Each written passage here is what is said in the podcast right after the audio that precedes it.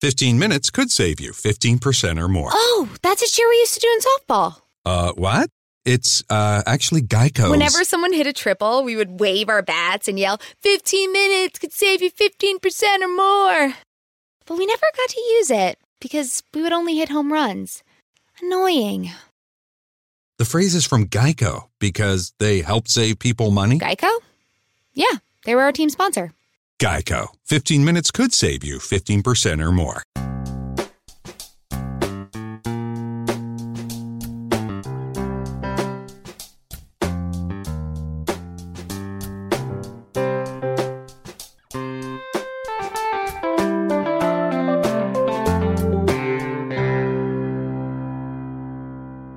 Welcome to Accelerate Your Business Growth with your host, Diane Helbig. Diane is a leading small business development and leadership coach, author, and speaker who is passionate about sharing valuable ideas, tips, and techniques with business professionals worldwide. Diane brings you the world's experts and gurus in all things business, whether it's sales, structure, social media, planning, or plateauing, guests bring their expertise and energy to each episode. When growing your business is your focus, Accelerate Your Business Growth is the show to listen to. Got a topic or guest suggestion? Let Diane know. The goal is to make sure you have the information you need to move your business forward. Thanks for joining us. Settle in and enjoy. Hi, everybody. Thank you so much for joining us today. Our podcast is sponsored by Audible.com. Audible.com is a leading provider of spoken audio entertainment and information. Listen to audiobooks whenever and wherever you want. Get a free book when you sign up for a 30-day free trial at audibletrial.com slash businessgrowth.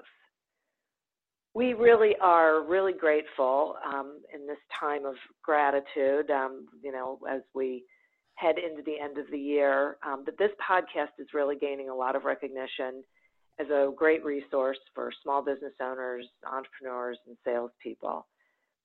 From Inc.com to MSNBC's Your Business to Proven to Fit Small Business, uh, this podcast has um, been added to lists of the best podcasts to listen to uh, for business um, in, in a couple of different categories. So we're really thrilled about that.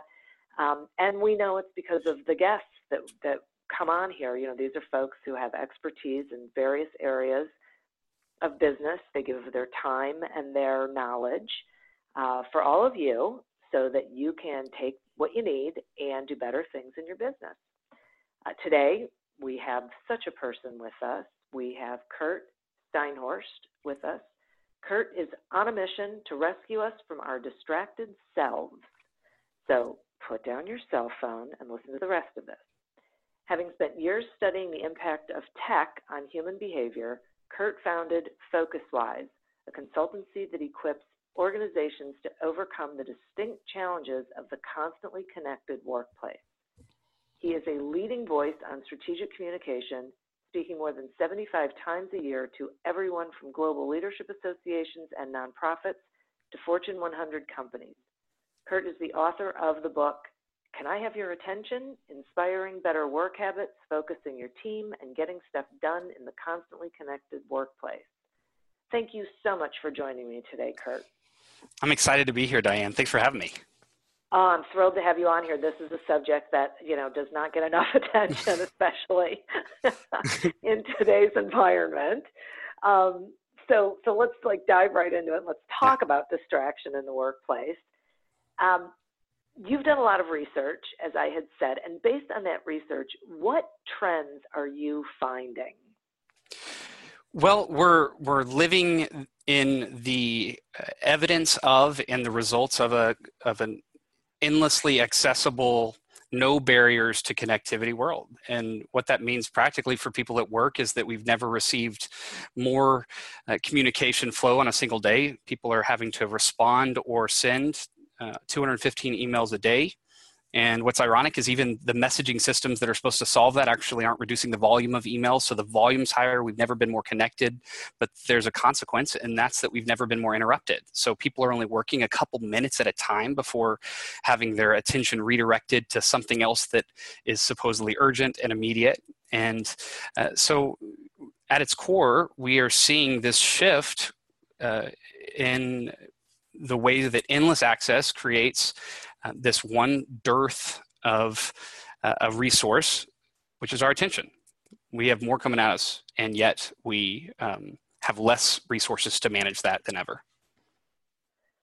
Yeah, boy, that's so interesting. It, it, what's so weird for me about that is um, when I think about distractions, you said something that I just so hit me that um, it's that we're not able to work consistently that you know that it's not just that it's a distraction it's the interruption of it and that we can that we're, we have difficulty gaining traction on anything because because of the distractions yeah and and there's several different sources for it but people feel the impact of what interrupts them, but they also demand the immediate response of the things that they want. And so we have on the one hand that we are uh, we have more within our immediate reach than ever, but we're also more immediately re- reachable. And so any attempt to focus and get the most important stuff done is then um, has to has to then uh, battle with people's expectations for us that we would somehow always be available and responsive. Yeah. Wow. So, what is this doing to companies' bottom line? Well, and you know, one of the things that in our research leading up to the book that we found is that there's some ways that we can quantify it and uh, we can quantify it by looking at literally walking into an organization and seeing how people are working and, and seeing just how often they're flipping between screens and how often they're replying. We, uh, typically respond to any message we receive or we look at it within six seconds of receipt and we can see it that way. And in that sense the flipping back and forth there's a 40% drop in our efficiency. So we can already say we're slower than we would be if we were doing one thing at a time. Uh, we can but then there's this indefinable way uh, that we have to be aware which is the quality of our work goes down when we're flipping back and forth. There's a reorienting cost. And so, uh, one, we're losing time, getting less done while feeling overwhelmed, but even more, uh, the quality of what we're doing is actually decreasing.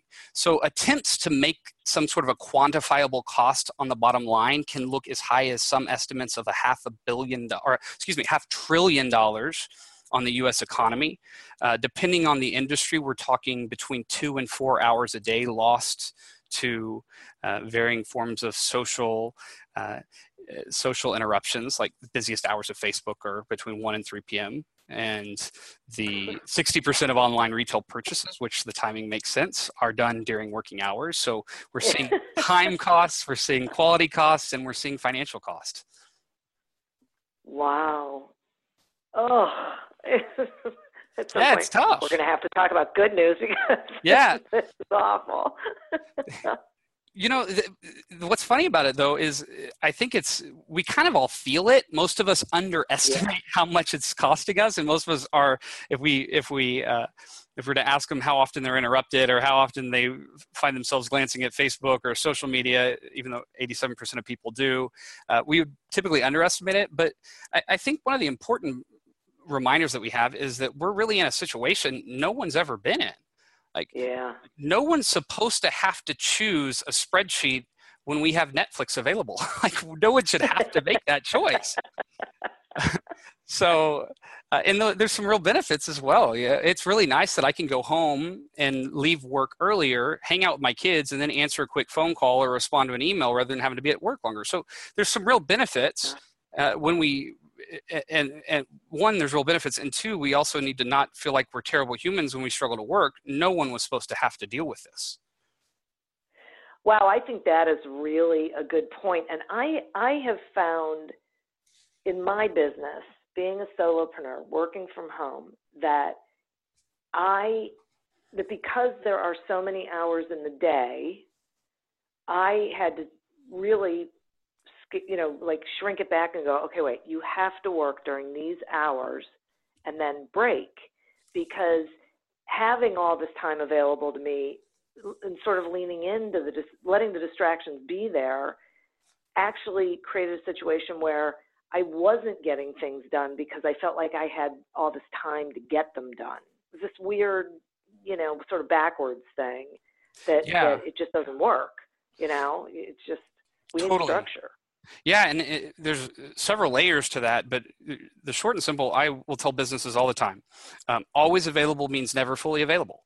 Uh, we never feel yeah. guilty checking in on social media in the middle of the day when we feel like we have to be there at 10 p.m. to reply to someone. And so we end up doing this half in, half out, where literally no phase of our life, no sphere of our life gets as much of us, and we're always partially in, partially out. And, you know, the truth is that it would be total lunacy for us to say, nine to five, I don't reply to home stuff. I only get work done and then I go home. And so, like, yeah. those types of outdated ideas ignore the benefits of our connectivity on the other hand when we when we aren't intentional about knowing what demands our full attention and what to the point that we have to filter out access to other things when we don't set aside specific space and time for us to do one thing like the most critical parts of every sphere of our life then what we end up doing is never really giving anything what it deserves yeah yeah, I think that is really a key point. I, I really do. That's that's really it. It hopefully helps people sort of reframe um, how they look at all of this.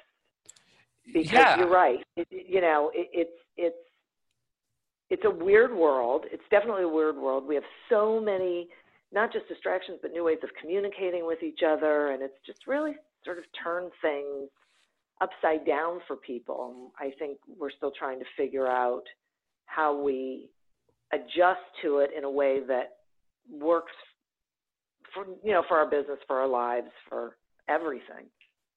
Totally. And you know, I always ask people really simply, like what are the things in your day that are so critical that it's not worth the quality or time loss for you to get them done that it's actually more important to not be available and than it is to be available. And the truth is, there aren't many of those things. You know, there, there's only a few things yeah. that, that when we think about a lot of our work is just replying to people. It is setting a calendar appointment. It is, you know, doing an expense report. But there are a few things that that if we don't give them our full attention, if we don't say, hey, for 40 minutes, I'm going to block off access, I'm going to nail this, I'm going to get this done, we end up like putting it off to the last minute. We end up um, turning something in that no one knows but we know we didn't give our best to. And then we go home and we do the same thing. Like we we go home and our family you know people spend 60% more time connected to digital than they do in conversation with their significant other and we wonder why a few years later that we're struggling and not feeling connected well hey you know enjoy youtube enjoy netflix enjoy responding on instagram and twitter but hey set 30 minutes aside at dinner that you actually are going to have a real conversation yeah so why are we so addicted to our phones? Well, this one's uh, you're. the, there are many many layers uh, to this. I'll give you a couple. Uh, okay. Actually, I'll be even simpler. Fundamentally, our devices offer us access to the infinite. They offer us um, they offer us the potential of something exciting that our brain was not meant to resist.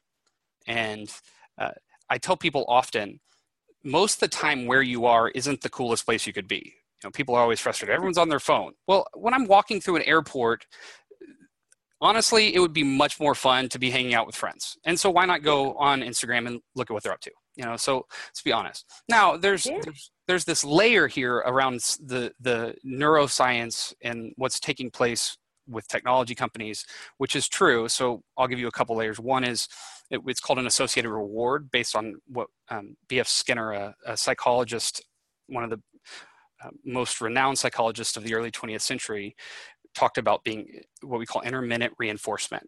And uh, they had rats in a cage, and anytime they wanted food, they could hit a lever, the food would come out. And that group, anytime they needed food, anytime they were hungry, that's what they would do. But then they would go and do other things. Another group, uh, whenever they hit the lever, sometimes food would come out, sometimes it wouldn't, and they didn't know when. There was no pattern. And that group spent the entire day, all night, all day, just hitting the lever over and over again.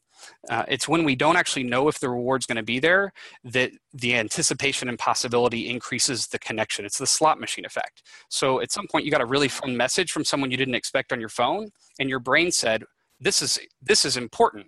This is good for survival. This I want to do again. I want more of this. Your brain wants more of it, and so now it doesn't even have to be there. Most of the time, it's you know a it's you know a, a spam from AT&T but occasionally it's really exciting and it's the fact that it could be that next that creates this reward that you want to run back to.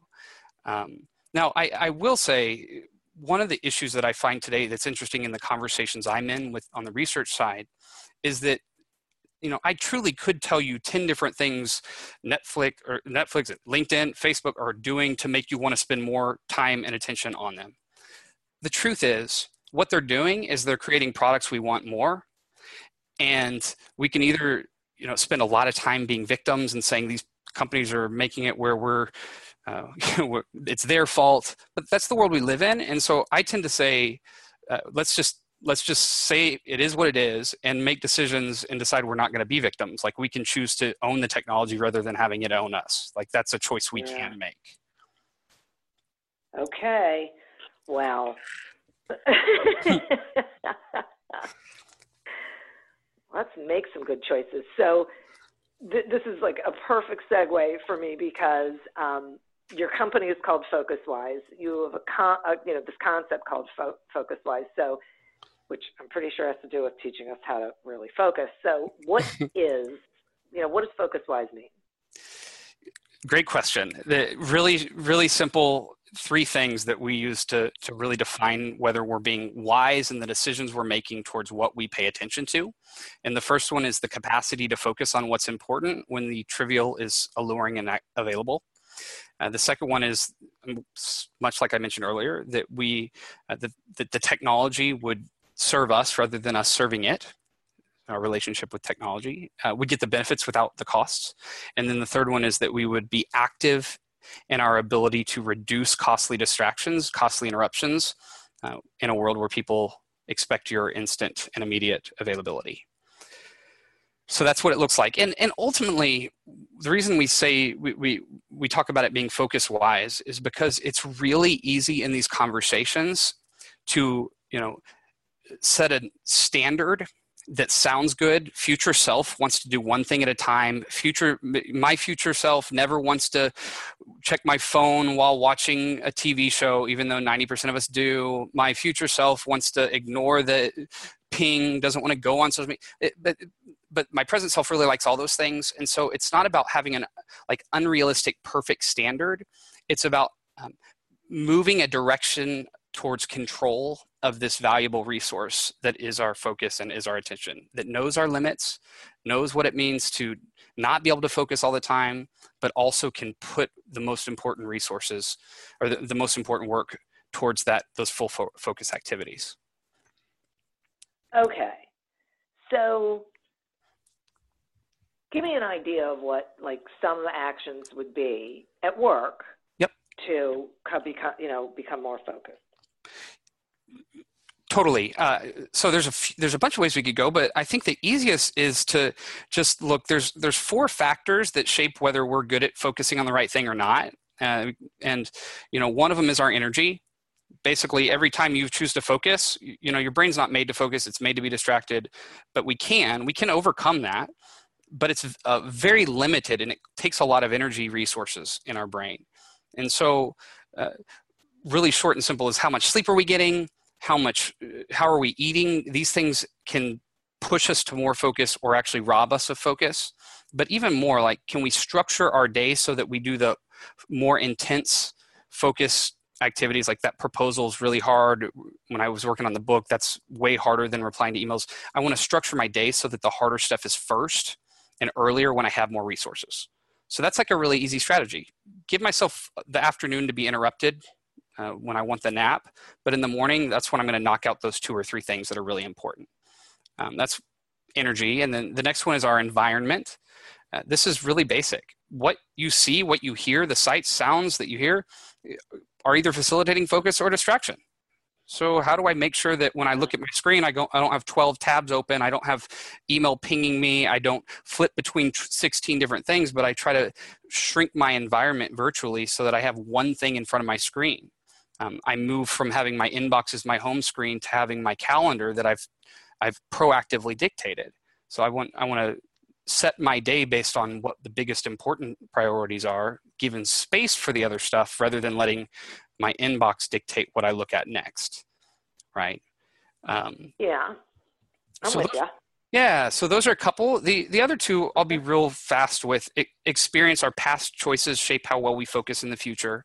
So, you know, I I love fantasy football. I'm not going to look at fantasy football at the desk that I'm writing my book on. I'm going to look at it somewhere else because otherwise, what happens is every time I sit down at that same spot, I find myself wanting to look at fantasy football. So yeah. I pick a place where we do specific types of work, um, and then we do the rest of the work elsewhere. And then the last one is our emotion, and and our emotion is interesting because uh, one of the best ways that you can make yourself get more work done is by giving yourself a break to watch something funny. That funny cat video, great for focus. Five minutes of distraction making you feel better, the more um, happy our emotional state is, the more we'll be able to extend our focus. The worse our emotional state, the more we're going to have to, we're going to do whatever we can to make ourselves feel better, which incidentally is that same funny cat video. now that's ironic. Mm-hmm. no matter what, the cat video always works. That's right. Without ahead. The central place. Yep. wow, I, it's so interesting because it really does sound, uh, I'll say, simple, right? Like when you say, just you know, don't do that thing at the same place you do the other thing. Boy, I, it just I, I get it. I wouldn't have thought of it. It never would have come into my head as that that was a thing. But you say it, and I go, yeah, I totally get that, and I can even picture that in my world.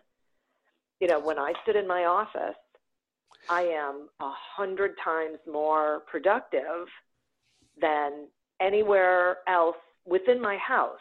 Yeah. Now I can go to a coffee shop. I, I can sometimes be equally focused, but there's something about where I am and whether there are other distractions around. It's really this is interesting. Totally, and it's probably part of the reason that only seven percent of people say they do their best work in an office because you have an open office where everyone you're friends with. You know, every person you can see while you're supposed to be working increases the likelihood you're not going to get your work done. Uh, mm-hmm. And and then what's interesting is you enter into these corporate uh, organizations that have open office, but they provide quote unquote private space which culturally means you're not doing your work because you're on a personal phone call, so no one uses it. And then they wonder why everyone's spending their whole day talking, but never actually have any space to work. So people leave to be able to get it done. Right. Which is, you know, wow. a complicated and expensive uh, waste of office space. yeah, right. Sounded like a good idea at the time, not so much. Totally. Wow. Wow. All right. I got to take a quick sponsor break. And before I do, I have to ask you the question Is your book on Audible? I love Audible. I'm an Audible subscriber. It is currently in process, but has not Great. come out yet. Okay. Okay. Well, when it does, you'll let me know and I'll start adding it into the for sure um, sponsor break. Okay. Uh, Accelerate Your Business Growth podcast is happy to be sponsored by Audible.com. Audible.com is a leading provider of spoken digital audio entertainment and information. They have over 150,000 titles to choose from, and you can listen to them on any device, including whatever you're hearing us on right now. If you sign up at our link, which is audibletrial.com slash businessgrowth, you get one free audiobook and a one-month trial of the service. Some examples of books you can listen to on audible.com are 80/20 Sales and Marketing by Perry Marshall and The Go Giver by Bob Burg. So visit audibletrial.com slash businessgrowth, explore the books that are of interest to you, and receive one free audiobook when you sign up for the trial. Today, we're talking with Curt Steinhorst about how to overcome all the distractions we are confronted with. So, Kurt, before we took the sponsor break, we were talking about these workplaces and these offices and, and how oftentimes they don't work. So, what is an ideal focus wise workspace? Well, it, it, in a lot of ways, it depends on the type of work you're doing. But okay. uh, at the highest level, what we're big advocates for is matching the type of environment to the type of task. So I'm actually a big fan of moving around at work, uh, and there's a lot of research that would say that um, like moving locations increases retention and increases your ability to think. Uh, so moving around is a good thing. Uh, what I would say is the, those particular tasks that you need to not be available for, we want a place where people can't easily access you. So that's we call that our focus vault, but that's basically the cube with a sign on the door that says, you know, I hate you or whatever it is, like some visual physical element that shows we don't work. And then if we have collaborative time or we have email that we have to knock out a bunch of things quickly, if it's relatively mind numbing, that's when we move to more open, fun environments. And then the last thing is you definitely want to have uh, places where you're you can be in motion. Uh, it's amazing. Like no one wants to work from 1 to 3 p.m. So we look at Facebook, but really if we would just take that meeting from the from a conference call and move that meeting or from the like terrible boardroom that no one wants to be in and we just go on a short walk and talk about it, our thinking would go up and it would restore yeah. us so we could get some more work done later in the day. Wow, that's a really good point it's true. People, adults especially, have to get up and move around and get more oxygen to their brains, and um, so that that really that, that that's sort of a double whammy sort of thing. Yeah, I think one of the you know one of the things that I run into over and over again is people feel guilty that they can't focus. They feel like they're distracted, but they don't realize that the solution isn't to just gut it out. The solution is to be aware of how your brain works and do the yeah. things that make it easier to focus. You know, hey, you can't focus all day. But if you sit at your same desk all day, never move, and then feel frustrated that you're looking at things you shouldn't be looking at, you're replying to emails while you're not, well, change it up. Like only spend 30 minutes there, then go somewhere else. Yeah. Have a conversation, right? Yep. Okay, so a second ago you said something about a vault, and then mm-hmm. you moved on, but I want to I want to come back to it talk some more about that. What is that? And why is it important? And how can a company use it effectively? Yeah, this is one of the things that that uh, organizations we spend a lot of time working with organizations to institute. My as an aside, my my grandfather never had to go to a gym his whole life. He never had to, but he was in great shape because he just worked, and that's what work looked like for him. He was in motion, lifting yeah. things we go to gyms because we need a, a distinct place to work our physical bodies since the world we live in doesn't do it. Um, the truth is, there's nothing about a gym that we should pay for. We should we could do all of it anywhere we are, but the distinctive component, like I'm going to go here to do an activity I otherwise wouldn't want to do, is what I'm talking about. And so when it comes to how we think about creating that type of environment for our own focus resources, that's really what a vault is. And, and the practicals of a vault are it's a place we go for a limited period of time. Like it's it's not something we spend all day in. We do I do two 40 minute sessions a day. I use technology to fight technology where I literally turn off my access to the internet and use an app called Freedom, which is awesome. And I have had a conversation with people that know I'm not available. Uh, so internet's not accessible. My wife, my wife knows I go to do not disturb. People don't get in touch with me, so I turn off and set high barriers for a short period of time. And it's in those moments that I first I prioritize. That's how I start. Like what is most important, and then I dive into whatever that one to three things that I need to do today in order to define it as a successful day and, and the vault is a just it's a single place that we do only those things. Okay. I love this idea and i the thought that keeps coming into my head is i really hope the listeners are hearing this because i find that a lot of people i interact with feel like they can't do that. Yep. Like it's that thing you said about people having an expectation that you're going to be responsive, they've they've created their own monster Yep. by being responsive all the time, and then they feel like either it's rude to shut their door and put up a do not disturb or whatever. You know, they just ugh, Totally. they don't get the importance of it. So, keep, Yeah. I mean, I, you know, let's reinforce that because that's a really big thing. Well, and, and what you're hinting at is a, is a important related point, which is that focus doesn't happen in a vacuum and neither does distraction.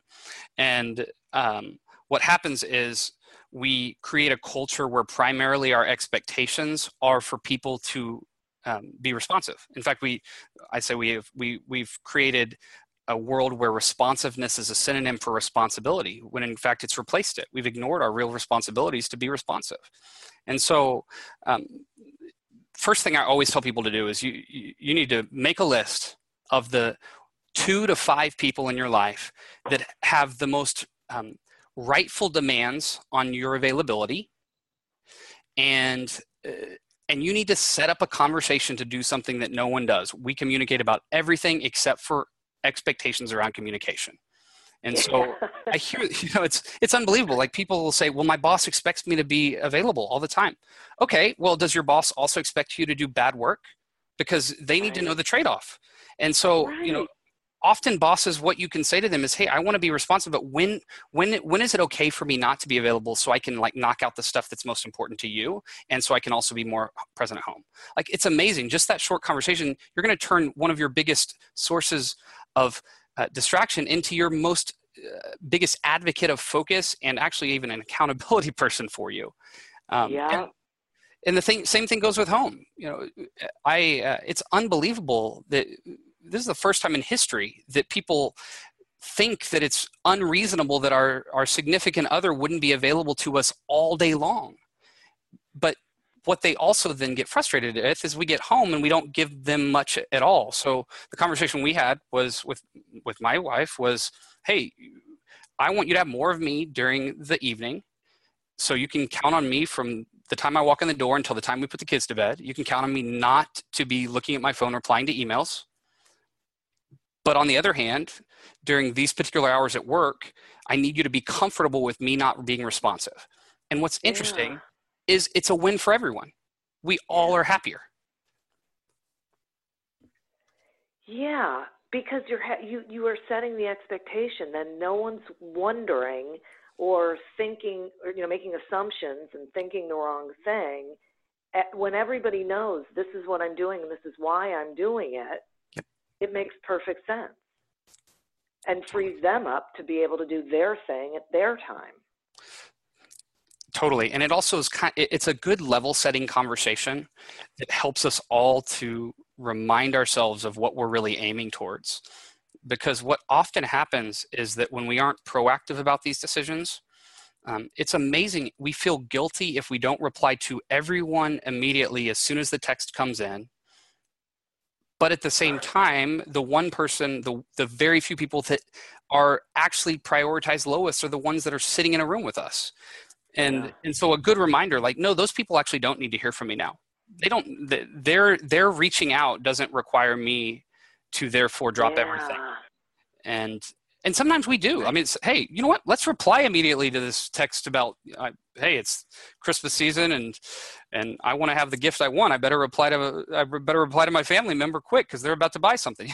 But most of the time it's just not enough it's not actually urgent at all. Exactly. Exactly. We impose that urgency, that's right right? And and I heard someone say once that when someone sends you an email, that's their agenda. Yep. So if you're always, you know, quick to respond, you are now focusing on other people's agendas, not yours.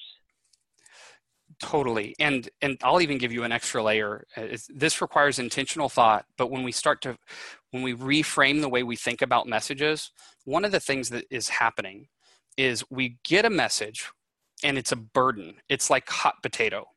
And so we want to do in fact we're biologically wired to want to do this is we want to send it off. So we want to like hey they replied how do i get this off my plate? I reply immediately. But the problem is that the faster we reply, the faster it comes back. So all we're doing is speeding up the cycle. I awesome. never would have looked at it that way. That is hysterical. Yeah, so just reminding wow. ourselves, hey, sending this message is not going to relieve anything. The only way that I can actually take this off my plate is by not feeling like it it is actually demanding my attention and urgency. Like Wow. I love that. That is priceless. Okay. So let's talk some about email rules um, to help us stay productive because we're talking about that, you know, that instant replying sort of thing. But what, you know, what should people do with their email? Uh, they should they should email less. they should respond slower. this is the easiest way. Uh, in fact, Tony Hsieh is the founder of Zappos, and he doesn't reply to any emails the day of. He replies to yesterday's emails, or he replies to today's emails to tomorrow. And it's amazing how much gets solved and how many less people message you when you do that. Uh, most of us aren't the CEO of a large company and can't do that, but uh, it's the, the the higher level point is is still there. So with that said, here's some really basics that can help. Uh, first, turn off push, turn off the things that ding you, and set intervals when you're going to check it and and then reply in chunks. So this is like 101. I'm going to reply to five emails at the same time. I'm going to dedicate 20 minutes to it. I'm not going to reply to everyone as it comes in. That's the basic. And uh, but let's go to another level here. Uh, the next one is I don't reply to email. I don't write emails in my email program. I write it. I use Evernote. Getting it out of the inbox, setting a list of who you have to reply to, and just replying on a separate form allows for you to actually have cohesive thought rather than interrupted thought. Um, oh. Another one, I'm just throwing a bunch at you, is yeah. um, how do you move communication off of email, which is a catch all, and into the channel where the work is being done? So, the translation for that is if you have a team and you have project management, so let's say you're using Google Docs well, Google Docs, you can comment and reply throughout Google Docs rather than talking about Google Docs in an email. And the, so the work is in the, in the sphere that it belongs. Or if you use something like Todoist or Asana, let the project be the place where the communication takes place, not email. Um, then uh, maybe yeah my, maybe my favorite one though is is and this is the one that does require some active thought is um, how do I structure my emails to solve the problem, not just pass it off? Meaning, hey, I'd like to meet with you. Like, let's set up a meeting. Well, how does that normally go? Great meeting you. Would love to have a meeting. Let me know when you're free. Hey, I'm free these days. hey, okay, cool. That that day works good. What time? Great. Do you want to come to me? Do you want me? And you have like 17 emails for one thing. When if you literally could just say, "It was great meeting you. As we discussed, I'd love to set up a time I'm available at the following times. I can call you then or send me your number. Consider it confirmed. And one email can provide everything that now would have typically taken several rounds. Ah, so it's it's what do you say when you when you say it? It's what do you how, how do you approach the subject? That's really interesting. Yeah, how, save yourself energy by putting a little bit more on the front end. Right. That's interesting. I got to tell you, I know a woman who, you know, she's got a scheduling link in her email, and so whenever we have to have a conversation, I just go to her scheduling link and schedule time on her calendar. Totally. Now, I will say, yeah. here's a warning on that. Uh, okay. That's a really great idea. It's real. It, it, it is a um, solving of a pain point, but for certain people, in certain roles, when you give other people control of your calendar, you've given other people control of your calendar. And so now the meetings are driven largely by who wants your time, not whose time you want. And so that's Ooh. not, you know, it's a great tool for some people. Uh, it's not one I would recommend for a lot. You see this in especially large organizations where meeting volume has gone up because the barrier to scheduling them is lower. And so everyone has access to the vice president's time and they just go on and schedule the meeting. Well, then they wonder why they don't have time to get anything done, you know. Well, yeah, because everyone likes to have meetings, which is the most ridiculous thing Yeah, it's a it's a yeah venture in how do we avoid our own responsibilities and let someone else make decisions for us. exactly. Ugh, it's one of my biggest pet peeves is having meetings. You and me both. I sort of hate them. Um, okay, so are these the methods that you use yeah, to it- you know keep distractions at a minimum? Like you know now I, I want you know the the awful truth. Yep. You know, is this what you're doing?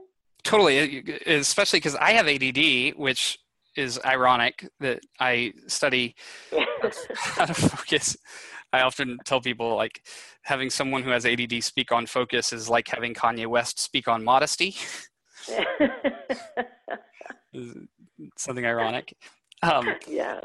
yeah so uh, the answer is yes within within reason i can give you a few things that i'm uh, a nazi about and then i can give you a few things that i am uh, actually i'll pause that and say that i probably shouldn't use that word so Oh, that's okay. I totally get it. You're really serious about yeah it. Yeah. yeah so a few things that i'm like fully committed to this is a part of my ritual and then a few things that are my aims that you know I, I that i do better than most statistically but fight with every day as well. Um, so uh, number one i'm uh, i have a ritual every evening to eliminate as many decisions for the next morning as possible. So i put the kids to bed or when i'm on the road i i pick out my clothes. I pick i i mean i i, I lay out every little detail. I'm talking i use chemex coffee. I measure out the coffee. I put it in the grinder. I have everything set up clothes out. Uh, I, I take off the cap of my toothpaste so that we're talking there's there's no way to make the morning more efficient because that's when i have my ability that's when my ability to get work done is highest uh, so that's the first thing um, then you know you jump into work and i do i I- I do a warm up lap where I basically look and I say, what are all the emails that have come in? I make a list of them. I uh, align that with the items that are on my to do list. I use a program called Asana. It's not the only one. But then the next thing I do is I, I, I separate all the work, all the things that are on this list into a few categories. The first one is I call them diamonds. I just use the letter D, diamonds, like the two to four things that are like, these are going to have to happen. They're important. Then I have dollars, which is, you know, this long list. An one dollar bill is not worth a lot, but if you start combining them, they can be. So I do a, this is the long list of things that I just got to reply to, emails I got to knock out. And then I have uh, I have what I call dirt. Literally, this is the stuff that has to be on the list because I got to do it eventually. But I've already decided today's not happening and um, so that's how i start my day i do that every single day and depending on whether i'm really focused feeling good or not i might jump into a few of the easy emails that should be done later but just to get me warmed up and then i will I will uh, i will dive into that really hard work and and um, be off to the races so those are that that's really the that's the most important component of my work prioritizing and then diving into the hard stuff as early as possible. So I, I think that's really valuable for people. And, and part of what I heard that I think is really important is knowing, and you said this earlier, is knowing when you are most on or, you know, when you work best to get those hard things done and those things that require focus and require attention and a longer uh, span of time. And then keeping the distractions away from you during that time, but, you know, and preparing for it. I think what a lot of people do is I think they do one of two things. I think one is they wake up in the morning and they just face their day and whatever happens, happens.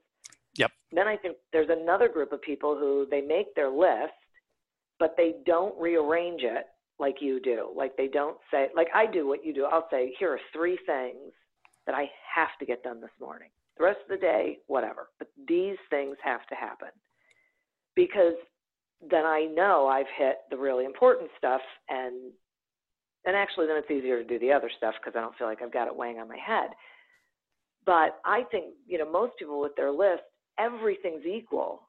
Yep. Or the easy stuff actually takes a higher priority. So they look at their list and they either start at the top and just head their way down and hope they get somewhere, or they pick out all the easy stuff so they can cross it off. Yep. And then they're still left with the hard stuff that just goes on the next day's list. That's right. That's right.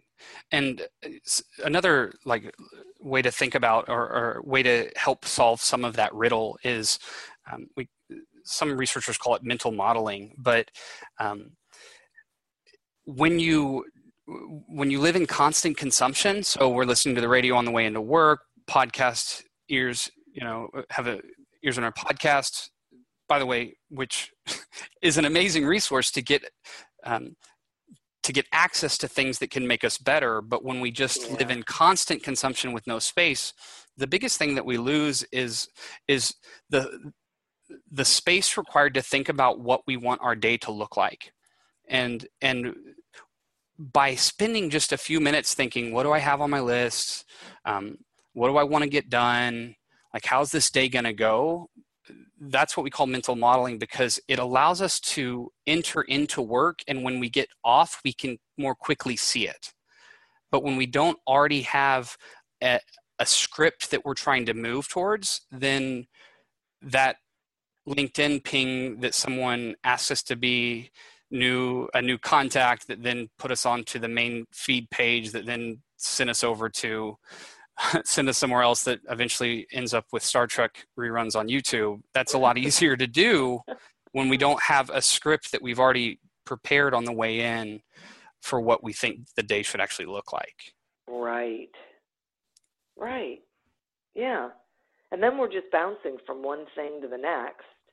And we get to the I end of the day. Really, yeah. Yeah and yeah. we don't even know what we did. Two thirds of people don't right. even know what they did, much less why they did it, and wonder why we're emotionally disengaged and we hate our jobs. It's not because the work isn't good; it's because we haven't done, we haven't created the space that allows for emotional connection to it. Yeah, yeah, that is so interesting. So this is a um, potentially uh, sort of segueing off, but but as we come close to wrapping this up I'm always curious about this subject with people, and I don't think I ask it enough. Um, maybe it'll be on my goals for the next year. Um, but I'll, so I'll start with you. Do you have a book that was influential for you on your entrepreneurial journey?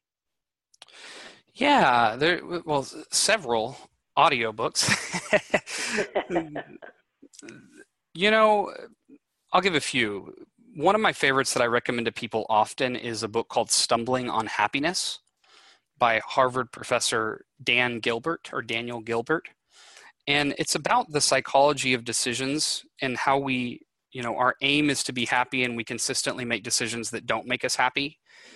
And uh, it's it's fascinating because it, it really does start to help us have a picture of where we have massive gaps in our our projected experience and our actual present experience. So that's a book that has really helped me to do a much better job of making better decisions in terms of the way that my work has grown simply because I'm aware of some traps that we can fall into.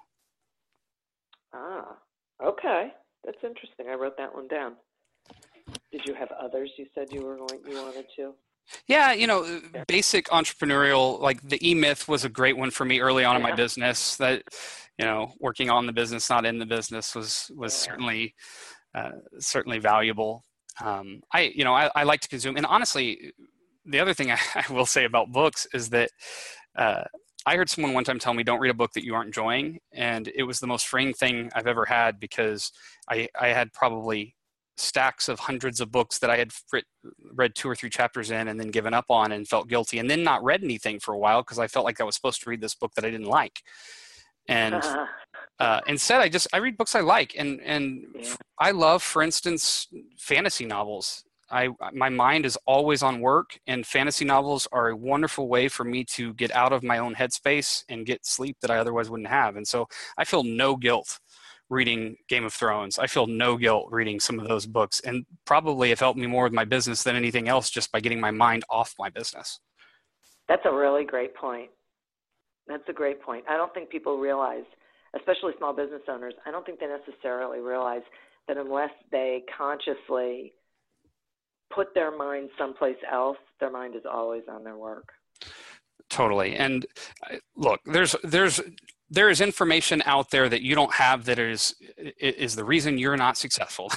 That's a, there's always something out there, and today it's never been easier to to um, be reminded of the need for more consumption and more things we're supposed to know. The truth is that it's very seldom that we don't have the information at all. It's that we are stuck and paralyzed by how much has come at us and how little we processed. So yeah, if you don't read because no one reads anymore, then you probably do need to learn, and it's really valuable to learn. But you know, turn off the audiobook for five minutes and think about how it actually matters to you, and then flip over to something that allows you to re- relax and rest. And and it's amazing how much these answers will solve themselves.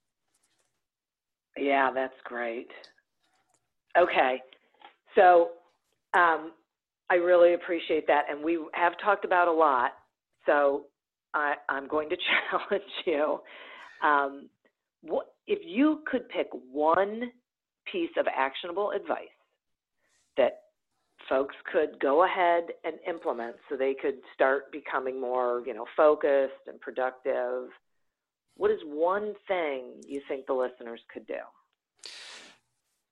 Great question. Uh, you know, the truth is there's a lot of reasons we struggle to focus. And so the but the very practical would be start your day by as you're moving into the chapter of work by closing the home chapter thinking about what you want your day to look like take five minutes at some point in the first hour of work to move from just the to-do list to actually asking what's important and allow your calendar and put those things into the calendar and allow your calendar and those priorities to drive and know the rest of it will get filled up anyways. Um, that's the short practical that i would offer. And then i would also just offer the bigger um, the bigger and, and critical reminder for today which is just to take your foot off your throat. Like it's this is an impossible situation. You weren't supposed to you were not supposed to have this much coming at you everyone has unreasonable expectations. You have uh, available to you things your brain wasn't meant to resist. You are going to get distracted. Um, you are going to go to Amazon. You are going to miss deadlines. You're not going to reply to people, and and it's okay. it's okay. We're all in it together, and um, guilt is a terrible long-term motivator. So let's just let's just give it up and be okay with being distracted.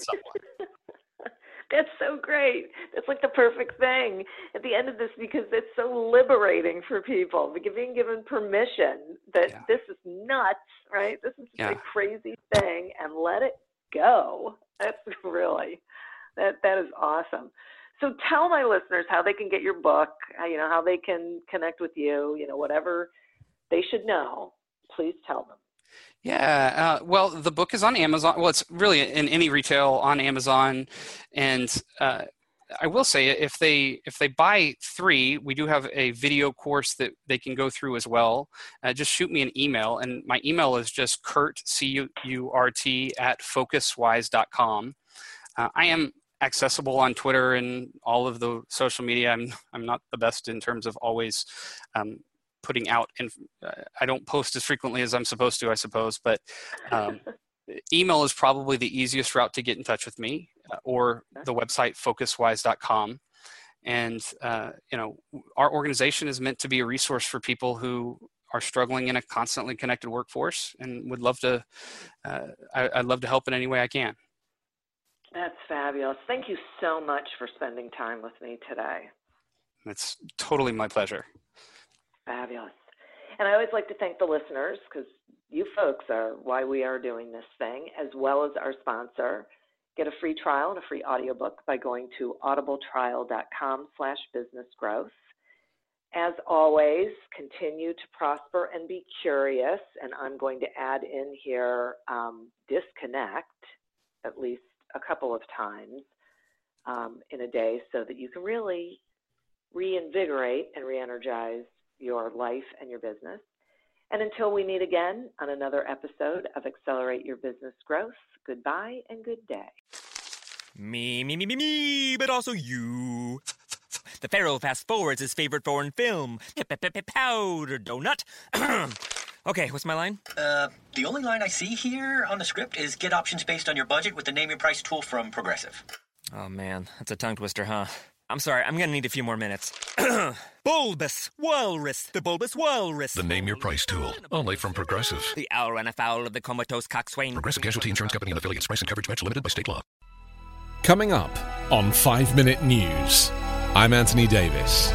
You might think it's partisan because maybe it's critical of one side or the other, but it's not. It's just the truth. And I think that's also something that's kind of unusual for Americans listening to the radio or to podcasts because the news landscape in the States has been so partisan for so many decades. So, five minute news is verified, truthful, independent, unbiased, and essential world news daily.